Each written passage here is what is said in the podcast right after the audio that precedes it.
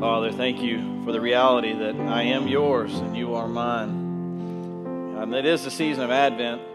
It's a time for us to, to pray and to focus and reflect and all of those things, God. And I pray that as we do that, just as Connie said, that we would have our eyes fixed on you. There are so many things that happen during this time of the year, God, that distract us from the main thing that we're supposed to be focused on, and that is you.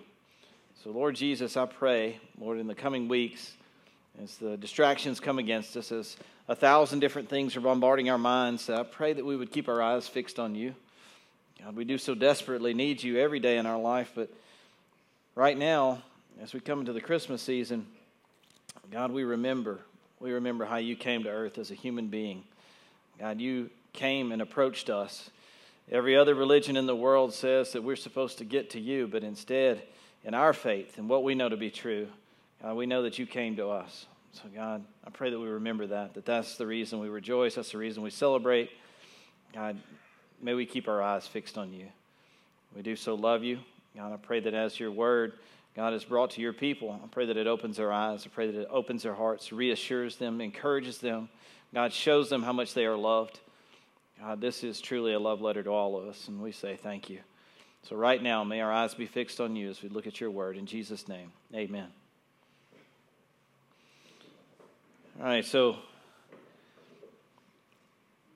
it's getting close to Christmas time. Um, means you go visit family, right? A lot of you go visit family.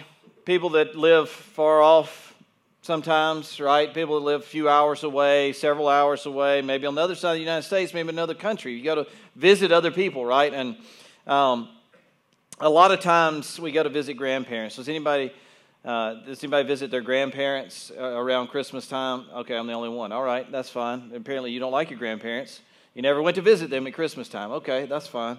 We got a weird crowd here tonight. So anyway, uh, thank you, thank you, Sherry. It's me and you that go to visit grandparents around the holidays. That's good. Uh, so anyway, uh, I remember distinctly going to visit my grandparents. Now, uh, thankfully, my parents aren't here tonight, so I can talk openly about it. Uh, it was. It, it, I really remember my dad's parents a lot better because my my mom's parents they passed away when I was a lot younger, but my dad's parents in particular, we always went to visit them around Christmas time. And they lived in North Tennessee, like Kingsport, Tennessee. I don't know if you know where that is, but it's just above Knoxville, you know, not too far from Gatlinburg. Anyway, it's way up there in the corner, right? So I can remember as, as a kid always having to go, I say having to. It was a joy to go to my grandparents' house up in North Tennessee every single Christmas time. Uh, it took like 75 hours to get there in the car. I remember, I remember that distinctly, and I would, I would stare out the window. and We'd be listening to Christmas songs on the radio. Uh, you know, what's the Alabama song? What y'all know? Christmas in Dixie. Yes, thank you. I, for whatever reason, that song, when I think about that song, I remember my head being fixed on the, on the glass, just my eyes being fixed on the glass, looking outside and thinking, we'll never get to Kingsport, Tennessee. It will never happen. We will keep riding in this car till the end of eternity, and, and we'll just never get there, right? So I remember that, and Dick, Christmas in Dixie be playing like 75 times since, you know, since we started our adventure. So anyway, we'd finally get there, and I knew what was coming when we got to my grandparents' house. Uh, my grandparents lived kind of uh, just more of a simple, relaxed life, you know, as most grandparents do. You know, they're not out, you know, going to dance clubs and stuff. I mean, you know, some of them do. I mean, I know that some people that are 85 years old takes dance lessons. But anyway, my, my grandparents are more stay at home, homebody kind of people, right? And, and they're just, and we, we, would, we didn't really go out to eat a lot. We just kind of stayed around the house. And I swear to you that when we got to my grandparents' house, we stayed there for six months. It was it, it, it felt like eternity. I mean, I, they, they had a dartboard in the basement, and I could only throw darts for so many hours. You know what I mean? Like there are only so many hours in a day that you can throw darts. I was a dart master by the time I left there.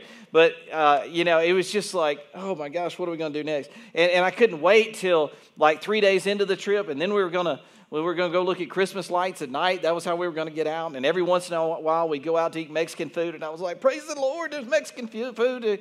You know, anyway, so I'm kind of, I'm, you know, even as a young child, I was more of a, you know, get out there and do stuff kind of person, not really a homebody so much. man, it, it killed me when I went to my grandparents' house and I just, I just sat there, you know, it's like, and they would break out the picture album. You know what I'm talking about? You got to go through the picture every year. Same picture album we saw last year. Let's flip through it again. Let's look at it again. You know what I mean? Oh, you remember this? Yeah, I sure do because we talked about it last year. You know what I mean? Like, I, I, I certainly do.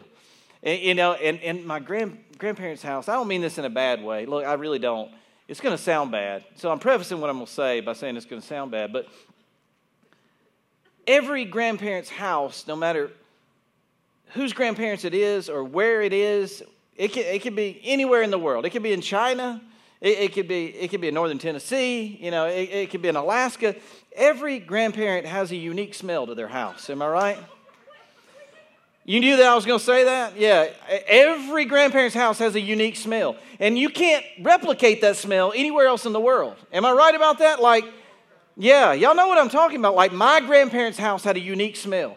And, and every once in a while, still to this day, every once in a while, I'll walk past somebody or something and I'll get a whiff of that and I go, that's grandma's house. You know what I mean? Like, I know that smell. You know what I mean? Like, it's a very distinct, unique smell. And and it's not like every, every grandparent has the same smell because my other grandparents had a different smell in their house. And it was completely unique, different than anything else I've ever smelled in my life. You know what I mean? Like every grandparent, I don't know what that is. It, it makes me wonder when I get old one day and I have grandkids, am I going to have a unique smell?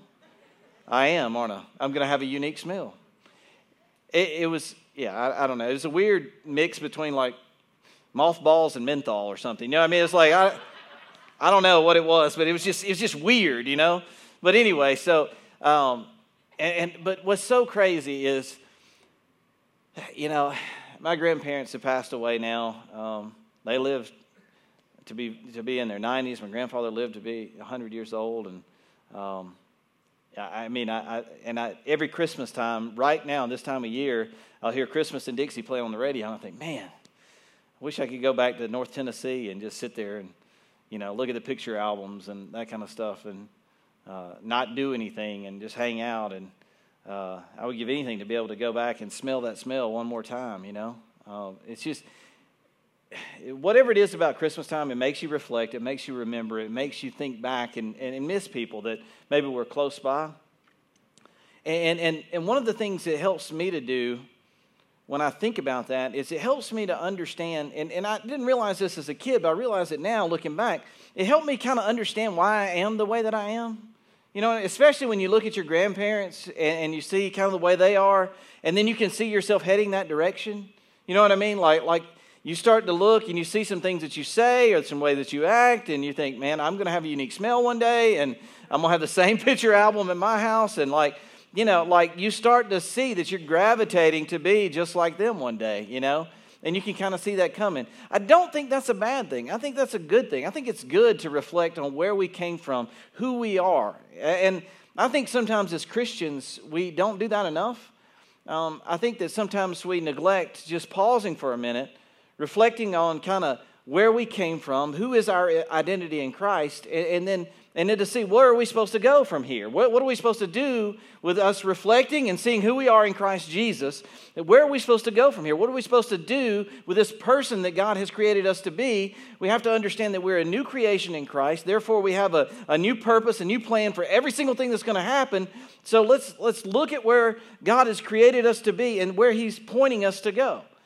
And, and I think as we look at, um, as we look at Peter talking to he's talking to a bunch of churches in, in Asia Minor, um, Pontus, Galatia, Asia, um, uh, Bithynia, Cappadocia. He's talking to these churches, right? And they're in Asia Minor, and he's, he's, uh, he's just trying to remind them of who they are in Christ Jesus. And what we talked about last week, Keith was talking about, he said, you know, we, we, we find our hope in, in, in eternity. Well, we find our hope in Jesus Christ. That's where we find our hope. And he was talking about finding our hope.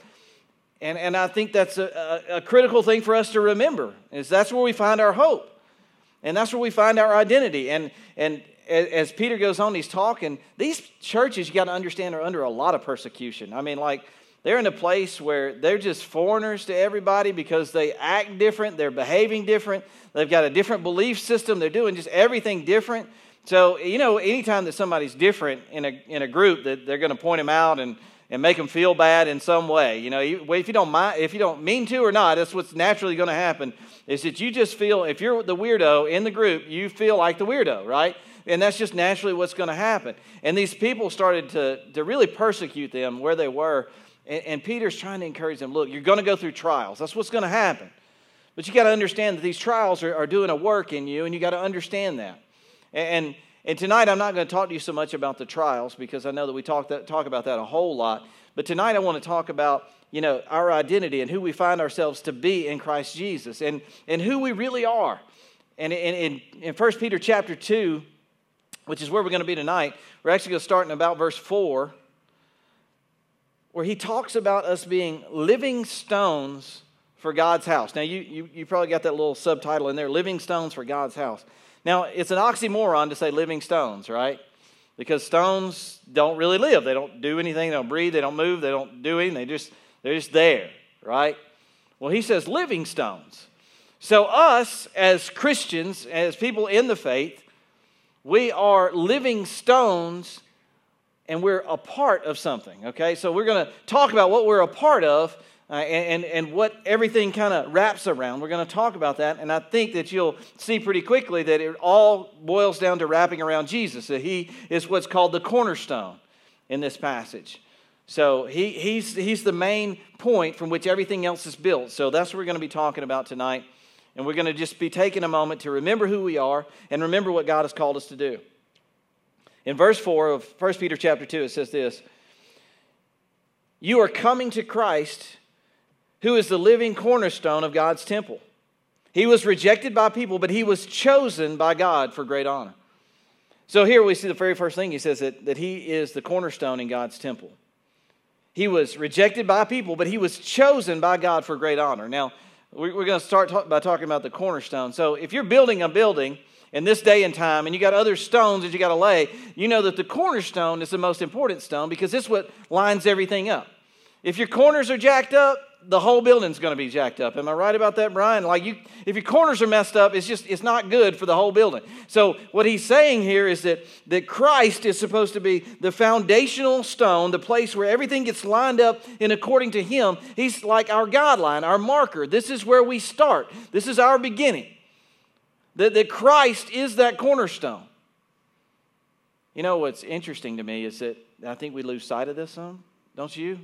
Don't, you, don't, don't, we lose sight of, I mean, I know that as Christians, uh, we, we come in here on Sundays and Wednesdays and, and like we get refocused and all of that. And, and like that's, that's good that we get to come in here and do that. And I love that about church and I love that about God's word. And we, we need to tune in and get connected with God. And, but man, on Tuesday and on Monday, I forget that He's the cornerstone, don't you?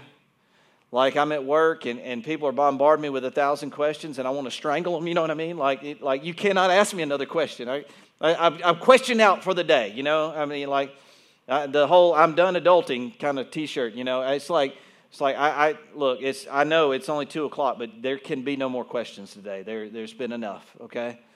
And I go, well, that's not exactly how, how I'm supposed to line up with Jesus. If He's the cornerstone of my life, I'm supposed to have grace and I'm supposed to be peaceable with people and I'm supposed to reflect the image of God and, and He's the cornerstone. So I have to get like my mind, I'm like, oh, okay, yeah, all right. No, I'm just teasing. You can come ask me another question. Just give me about 10 minutes. You know what I mean? So, and, and we do that, right? So we forget sometimes that Christ is the cornerstone, especially when we're bombarded by hard times and, and, and you know, we don't endure a lot of persecution, but we feel like we endure a lot of persecution. We endure a lot of trials and difficult times for sure. And that's when we forget that Christ is the cornerstone. But here, Peter's just reminding these churches look, Christ is the cornerstone. He says he was rejected by people. Now, now we know that a majority of people that was in Christ's day rejected him. The main thing that they rejected is the fact that he was God. They rejected the fact that, that he was God incarnate, that he was living, breathing God, that he was brought down to the earth. And it says he was chosen. Look at what it says. It says he was rejected by people, but he was chosen by God for great honor.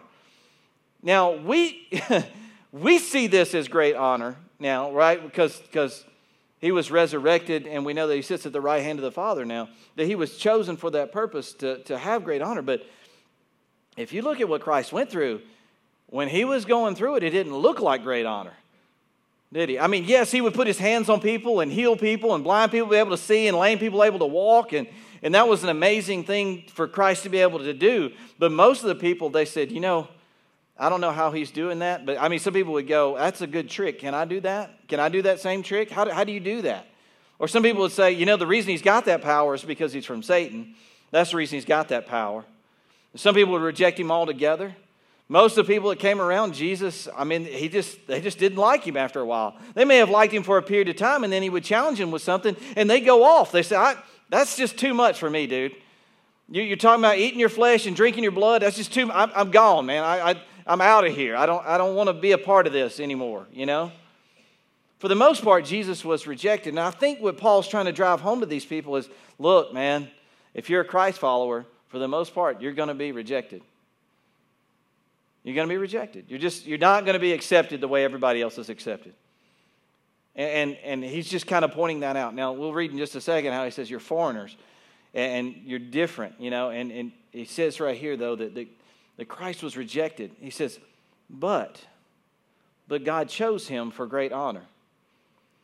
Now, I think he's, he's telling them to stop for a minute, reflect for just a minute.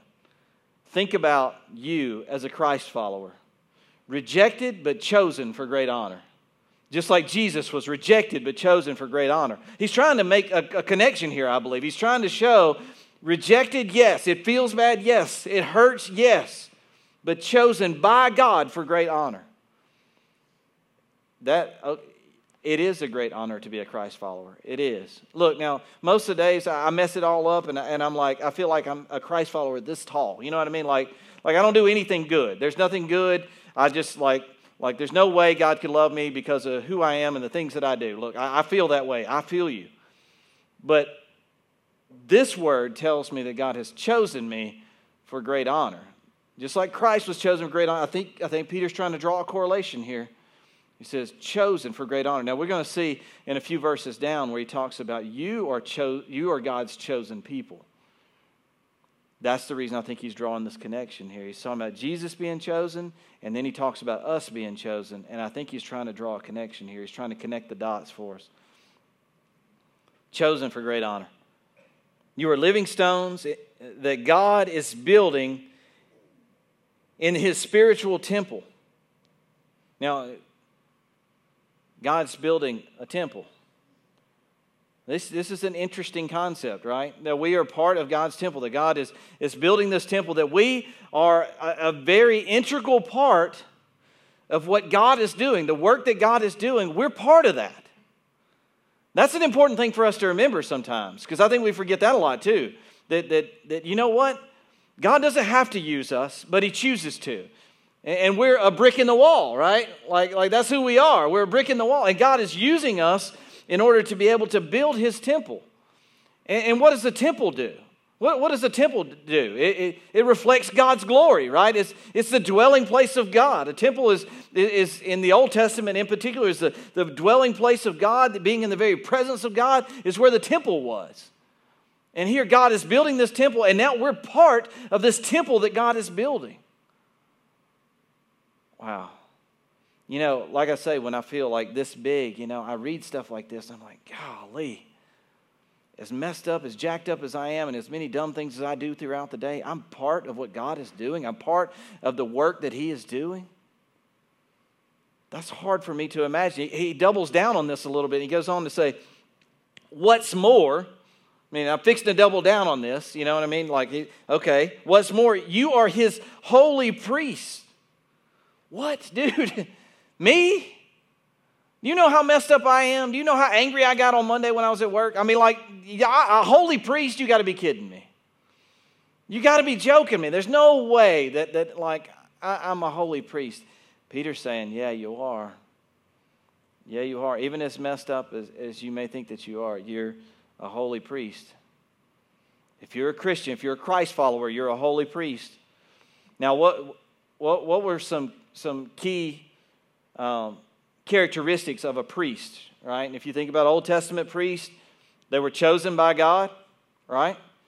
They were uh, a part of a particular lineage, part of a particular tribe, right? Then they, they were called to holiness. They were called to live lives of holiness.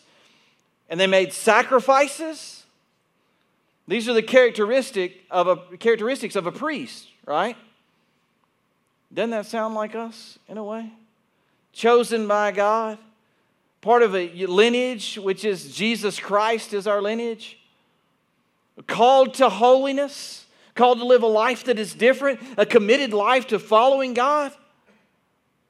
And then we make sacrifices, and he even goes on to talk about sacrifices here in just a minute. But he says, he says You're holy priest. Not, not only are you part of the work that God's doing, you're part of the, the, the temple, but you're also the priest for the temple. Man, Peter, wow. I, I, I, you know, sometimes I think that we, we, we don't do that enough. You know, we think about what God has done and how He's transformed us and how He looks at us as the righteousness of His Son because we trust in, in what He did on the cross for us. When we, we look at that and we don't really think of God looking at us that way, but He really does. He really does. He looks at us as integral in His kingdom. He looks at us as, as this holy priest for this temple that He's building. And if that doesn't call you, cause you to fall down on your face before God and just be in awe of Him, see, I know how messed up I am, right? And when God's word calls me a holy priest, I go, wow. Only God could do that. Only God could transform this nasty, filthy thing into, a holy priest. Only God could do that. Peter's trying to encourage us here. He's trying to encourage these people here. I know sometimes, as your pastor, I don't always encourage you a lot, right? I mean, I, I, I say some things that are pretty hard. The truths are pretty hard that I, I preach a lot of times because we need to hear those. I mean, they're, they're, they're purifying to us to hear those things. But we also need to be encouraged by God's word too. And here we need to remember what, who our identity is and the fact that we are, we are, we are holy priests and we are blocks in this wall that God is building with, with, with Christ as a cornerstone to line everything up. He says, through the meditation of Jesus Christ, you offer spiritual sacrifices that please God.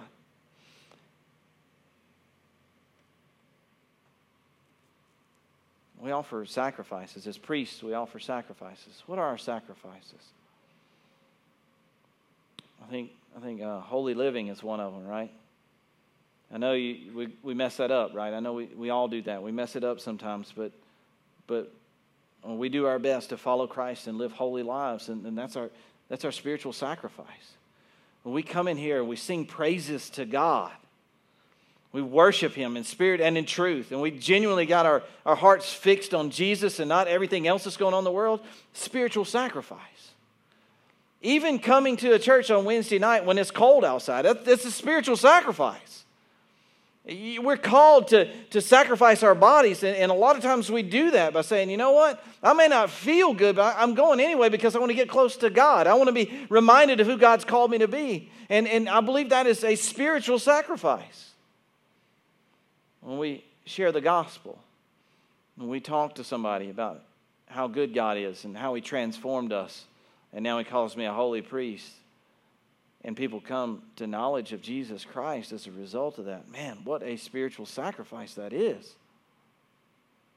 When, when, when, when we pray for each other, we lift each other up in prayer and say, man, I love you. I'm praying for you. And, and and let me help bear, bear your burdens you know i mean that is a spiritual sacrifice doing these things that god has called us to do that we know that we're supposed to do them you know and as messed up as they are as many times as i do them the wrong way and as many times as i neglect them it says they are acceptable before god now why are they acceptable it ain't because of anything i did it ain't it got nothing to do because because I did something good today. I helped an old lady across the street. It ain't got nothing to do with that, okay? It's got everything to do with his son Jesus, who is the cornerstone. And we're lined up to him, and we, we, our attention is focused on him. And every single thing that we say that is good in us is only good in us because of Jesus Christ. I mean, Christ himself said, There's, no, there's not one good except for my Father who is in heaven. And that's the way we need to look at ourselves, man. We need to say, you know what? The only thing, I, the only reason I do anything that's halfway decent in this world is because Christ Jesus is the cornerstone of my life. And because of that, God says the things that I do in, in, in praise to Him, in, in honor of Him, in spiritual sacrifice to Him, they're acceptable sacrifices. That's hard for me to wrap my mind around. That's hard for me to wrap my mind around the fact that my spiritual sacrifices are acceptable to God. It says, in a placing, I am placing a cornerstone. He's quoting from Isaiah here. I am placing a cornerstone in Jerusalem, chosen for great honor. Once again, chosen for great honor. And anyone who trusts in him will never be disgraced. Who's the cornerstone? Jesus Christ. Placed in Jerusalem, chosen for great honor. And anyone who trusts in him will never be disgraced. Now, I like that word, disgraced. That's what, that's why I didn't read it disgraced. I, wrote, I read it disgraced. I just like that, right? Y'all, y'all are getting it, right? Disgraced.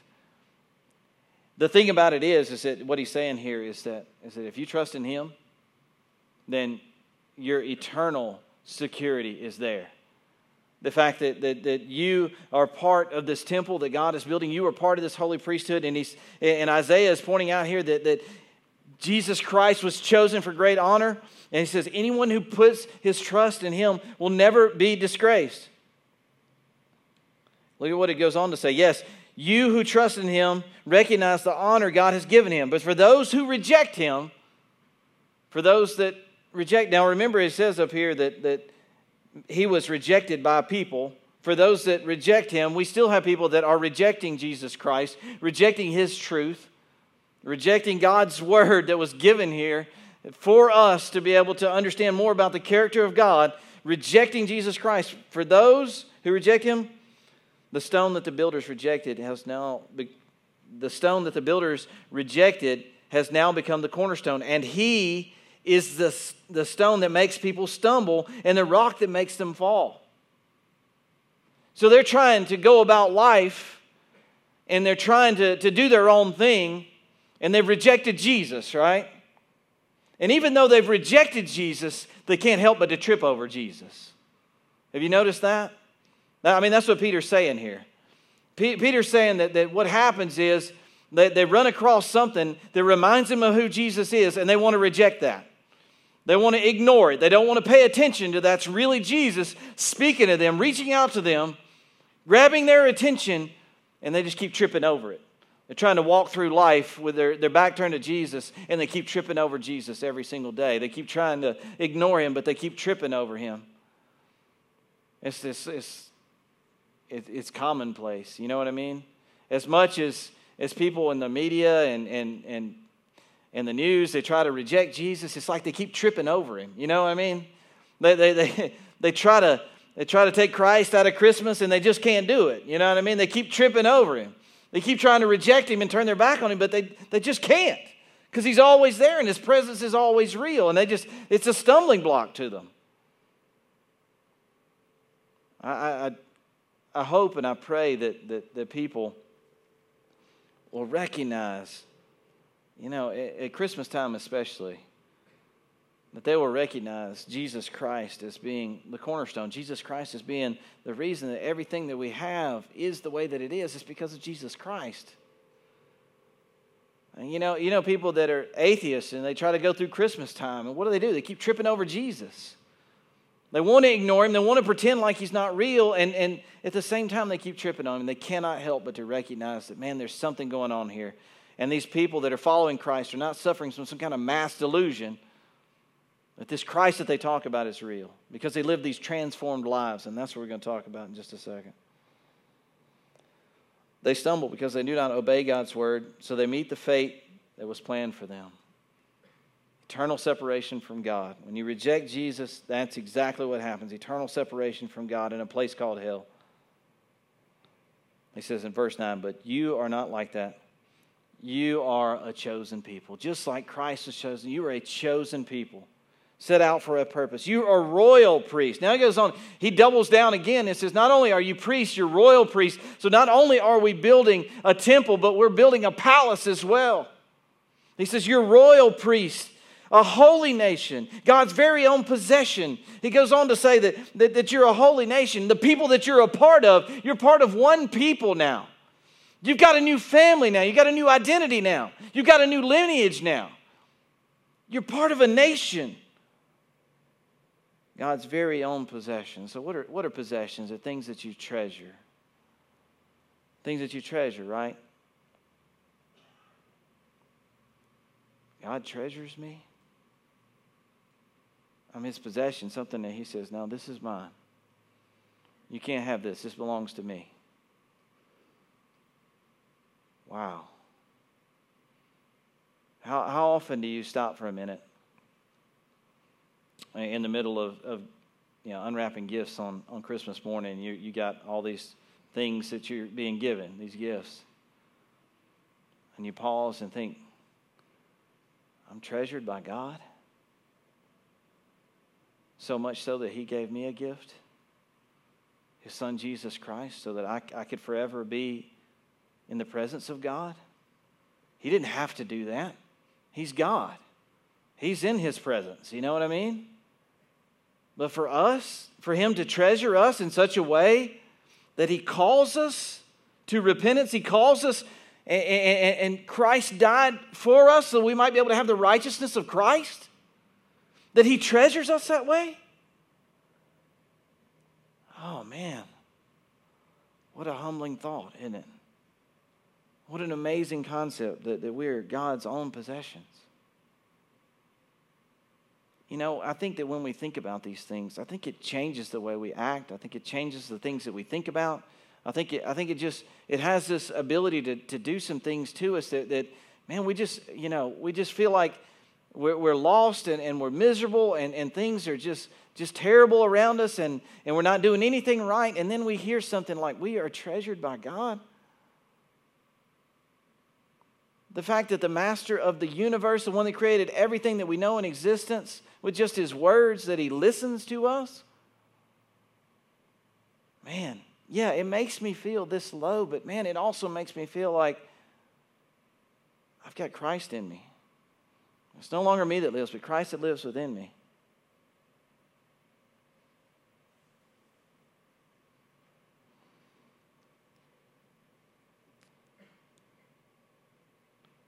As a result, you can show others the goodness of God. In your Bible, I don't know if you got a different translation, may say, so that. So that. So we got all this stuff going on. We're a royal priest, part of a temple, part of a palace, making sacrifices to God that are acceptable to God. We're his own possessions. So that. So that. This is where it gets hard, right? I have a responsibility here. As a result, you can show others the goodness of God. For he called you out of the darkness and into his wonderful light. We sing a song sometimes called Marvelous Light. Your translation may say that.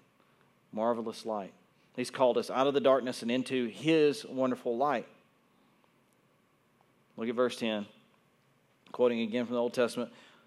Once you had no identity as a people, now you are God's people. Once you received no mercy, now you have received God's mercy. Dear friends, I warn you as temporary residents and foreigners to keep away from worldly desires that wage war against your very souls. Be careful to live properly among your unbelieving neighbors. Then, even if they accuse you of doing wrong, they will see your honorable, honorable behavior and they will give honor to God when He judges the world. We got all these things that, that God has said about us, and man, it builds us up and it makes us feel, man, like, like just precious in God's sight. And that's a wonderful thing to feel. And that's an amazing thing to feel. But how selfish is it if we keep that to ourselves? How, selfish is it if we, if we see ourselves in this light and we see that, uh, I mean, what a great thing it is that God has called us this, but if we just keep it to ourselves and we don't want other people to experience what we have experienced, if we don't want other people to be God's treasure, how selfish is that? God rescued me so I could tell people that He rescued me. I became God's possession, His chosen people called to these things so that I could go and tell people that they too are chosen. That they too can have the righteousness of God. They too can be the treasure of God. They too can be royal priests. But he goes on to say, not only are you supposed to say it, but you got to do it too. You got to do it too. Because it's one thing to, to, to give lip service to God and talk about how good God is, but it's also another thing to live it. He says, he says don't, don't live like you're tempted to live. Don't do that. He says, You know why? Because you're mine. You're my treasure. He says, If you do that, your neighbors that are around you, I know you feel like foreigners. and I know you feel like, man, nobody likes you where you are because you're different than them, okay? I know that. And I know that they're going to persecute you because of that. I know that they're going to hate you because of that. I know that they're going to reject you because of that. I got it, okay? But you still got to live godly lives. You still got to live godly lives because when they see that in you, that's what changes people. That's what helps them to see God, is what they see in you. You're part of that temple. So when they're, looking at the temple, they're looking partly at you. We sometimes want to isolate ourselves away and say, well, don't look at me, look at God. You know what I mean? And I understand in humility terms that that's a great thing to do. But in the same token, we have to recognize that people are looking at us as Christ followers. They're looking at the people that come to church on Wednesday nights and they're going, what do I see in them? What do I see in them? Are they living what they talk about? Are they being obedient the way that they're supposed to? Or is it just lip service to God? Peter's telling him, he says, Don't do that. Live lives worthy of this calling. Among your unbelieving neighbors, he said, they're not going to get it. They're just going to see something different in you. He says, when they see your honorable behavior, and then they will give honor to God when He judges the world.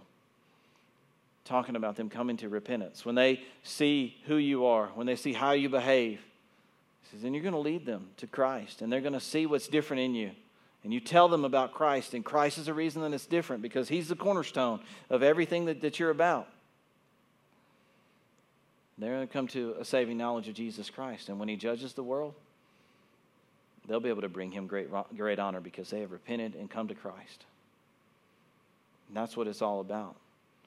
I know we like to, to hear these good things about God has called us to, our identity in Christ, and those are good things. But you got to understand that when you when you recognize that that that, that these are amazing things that God has called you to be, then you got to be those things. That there's a responsibility that falls into your court where you go, you know what? This is who God's called me to be. I got to find myself, my identity in that person that God's called me to be. We can't just isolate the two. We can't say, this is what I believe and this is who I am. No, they're the same. They're the same. And Peter says, I know that you live in a rough spot. I know it's difficult where you live. I know that you endure trials.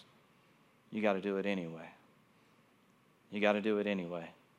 You got to live these honorable lives so that people will come to Christ. And one day they too will give him honor when they stand in front of him when he judges the world. Let's pray. Father, thank you so much for this word. God, and I am so in awe of what you have done in my own life. I am so overwhelmed by how incredibly good you are and how you could take a wretched soul like me and you could transform me. God, it's amazing. Your, your grace is absolutely amazing. God, but I just praise you for the identity that I have in Christ. And, and I, I, praise you for who you've called me to be. And I praise you for the fact that I am treasure in your sight. And that, that's an amazing thing. But God, I know, I know, as, as, one of your holy priests, as one of your royal priests, God, that I have a responsibility to reflect you, to reflect your glory. And I pray, God, that, the, that as Christ lives in me, I pray that that light would shine before the world. You have called me out of darkness and into the light. And God, I pray that that marvelous light would shine through me, God, and make an impact on this world. Every single Christian. God, that should be our prayer. That should be our desire. So if some, somebody tonight, maybe, God, you've awakened them to how, God, you love them and, and they are precious to you, I pray that they would just fall in humility before you and say thank you. God, for those that, that haven't lived as you called them to live, and they know that before their neighbors, God, they haven't shown you honor. And, because of that, they're fearful that, that they, they, they may not have, have done the right thing so that those people might come to repentance one day. Well, God, I pray that, that they would come in repentance to you. And God, I pray that you would just change them.